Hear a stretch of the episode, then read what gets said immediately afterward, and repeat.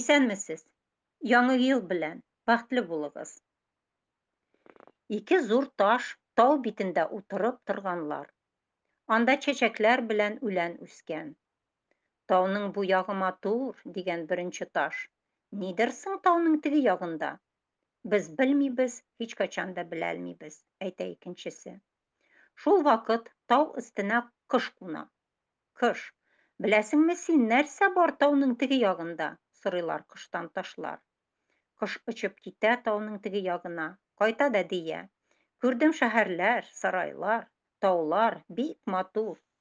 Нәрсә генә юҡ икән тауның теге яғында, әйтә беренсе таш. Без бер ҡасан аны күрмәбеҙ, әйтә икенсесе. Ике зур таш тау битендә ултыралар. Алар мең йыл юҡсынғанлар. Бер ваҡыт яннарынан тычкан үтеп китә. Тычкан, әйт әле, нәрсә бар тауның теге яғында? Тычкан тауның башына менеп, борнон сузып, ҡарый түбәнгә.